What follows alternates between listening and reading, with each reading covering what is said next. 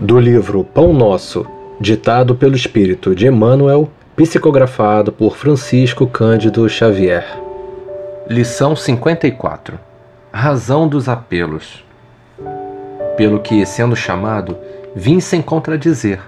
Pergunto, pois, por que razão mandaste chamar-me? Pedro, em Atos, capítulo 10, versículo 29.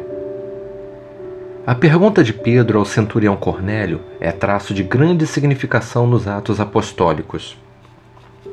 O funcionário romano era conhecido por suas tradições de homem caridoso e reto.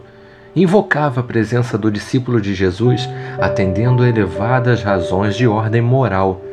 Após generoso alvitre de um emissário do céu e, contudo, atingindo-lhe o círculo doméstico, o ex-pescador de Cafarnaum interroga sensato.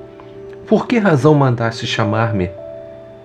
Simão precisava conhecer as finalidades de semelhança exigência, tanto quanto o servidor vigilante necessita saber onde pisa e com que fim é convocado aos campos alheios.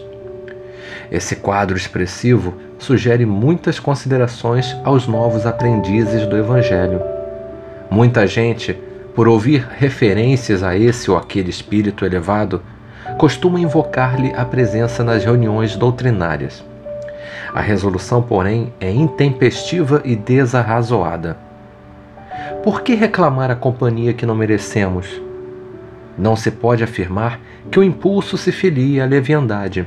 Entretanto, precisamos encarecer a importância das finalidades em jogo. Imaginai-vos chamando Simão Pedro a determinado círculo de oração e figuremos a, a equescência do venerável apóstolo ao apelo.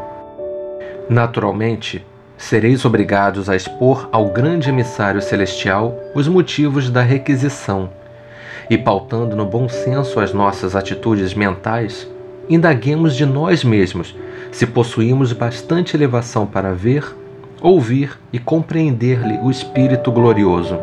Quem de nós responderá afirmativamente? Teremos, assim, suficiente audácia de invocar o sublime Cefas tão somente para ouvi-lo falar?